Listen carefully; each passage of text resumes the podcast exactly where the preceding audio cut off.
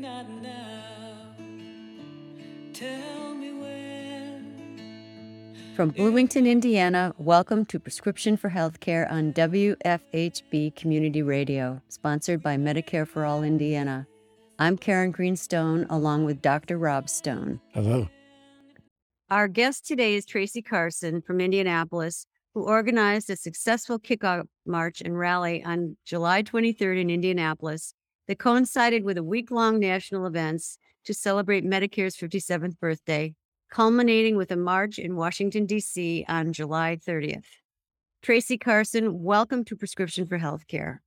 Hello. Thank you for having me. So, Tracy, will you tell us how you got involved for Medicare for all, your history, how you got here? Because this is Uh, this is new for you, isn't it? It activism isn't new, but in terms of care for all, I can't think of a time when I wasn't for it. I mean, it was called just about everything. Single payer, universal. So I've always been for Medicare for all. In terms of this event in organizing, that's a long story. So in 2020, not 2000, yeah, 2020 or 2021, one of those two years, it's early, so I, I can't remember. There was a national march and 56 cities took part in it. And it was a fantastic turnout. Problem was Indiana was missing. And I kept thinking, we're a state. We have people, we have healthcare needs, we have disparities just like every other place. We need to get, you know, people, you know, for this and educate them about what Medicare for all really means. Don't we have a march?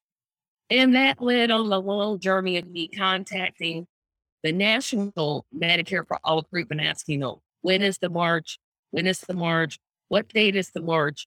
Not realizing that they had decided not to do a city by city march, but they had agreed to promote Indiana as kind of like the kickoff to the national march. So, Tracy, what prompted you to get involved with universal health care, with Medicare for all, your personal story? I have type 1 diabetes. And as a diabetic, I haven't always had the pleasure of having employee sponsored insurance. There was a time when I was on Medicare.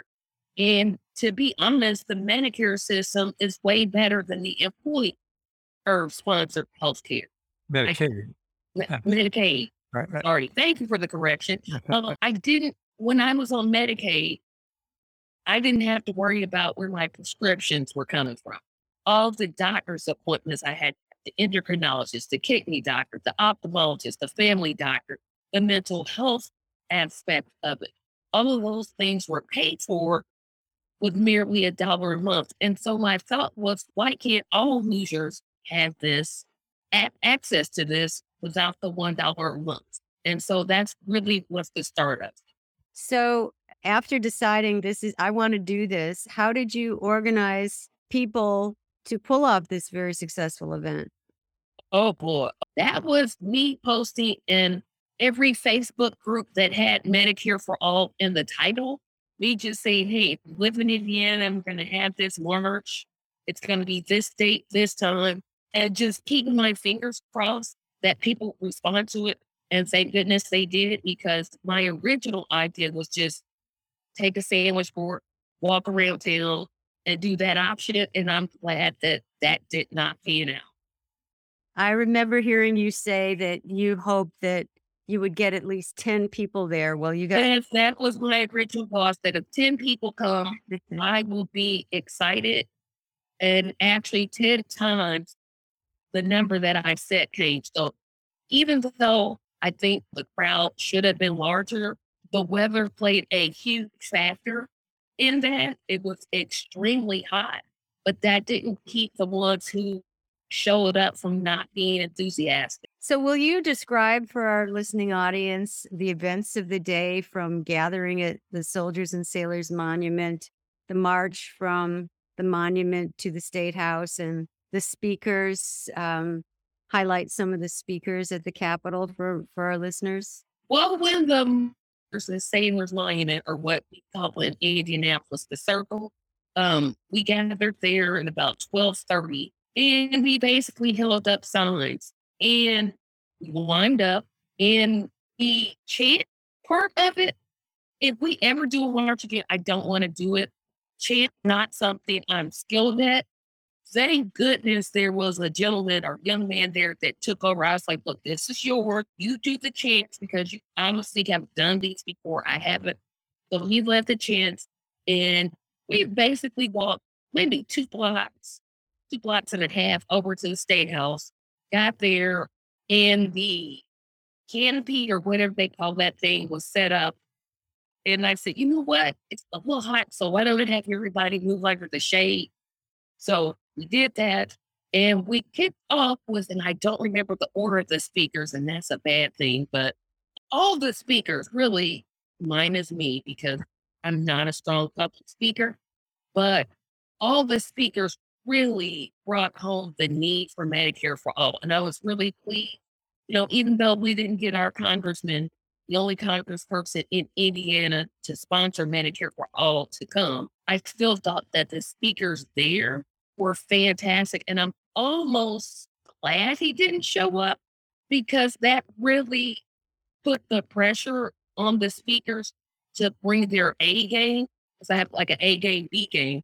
And they really did. They outlined the problem and they brought the solution and then emphasized more about the solution. So I was really pleased with all the speakers equally, except for me. I was not anything I had to say.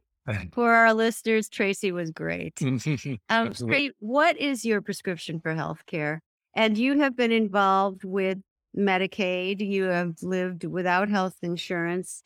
So you've seen it from both sides. Can you describe what your prescription for healthcare is? I think number one thing is we need to do more as a state.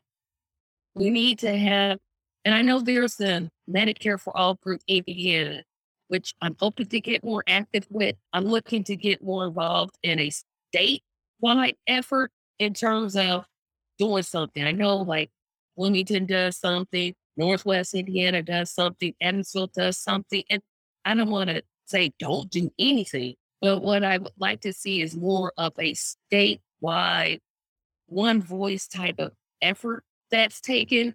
I also think it's really high time that we look at the politicians that we are electing because this can't happen without legislative power. Just because I want Medicare for all doesn't mean that, okay, tomorrow we're going to have it. No, we have to get this legislatively done. And that means electing people that not only will campaign for Medicare for all, but will vote for Medicare for all, defend Medicare for all in the courts, and make sure that it's signed in both the House, the Senate, eventually by the president, and defended in the courts. Another thing I think that needs to be done is we need to really advocate that people take better care of themselves. And, you know, even if healthcare was free, there's still responsibility we as individuals have. You know, some things you just can't help. If you have type 1 diabetes like I do, you just have type 1 diabetes. If you have cancer or any of those things, there's just some things you cannot prevent. But those preventable things, we need to be more in the vein of advocating for people eating healthy diets, exercise, taking care of their mental health, their vision, their dental health. Those are things, those are the three things that I would like to see. Of course, there's more, but I'll just kind of summarize them in three. So, Tracy, thank you so much for speaking with us today and for your dedication to healthcare for everyone. You're really an inspiration for being someone who had, you went from zero to 60, from having not organized a statewide event to pulling off a really successful event. So, thank you so much for speaking with us today. Thank you for having me, and I appreciate it. This is Karen Green Stone and Dr. Rob Stone for Prescription for Healthcare, sponsored by Medicare for All Indiana on WFHB Community Radio. To your good health, everyone. Stay safe and thank you for listening. We may never see this moment, place and time again. If not now, if not now.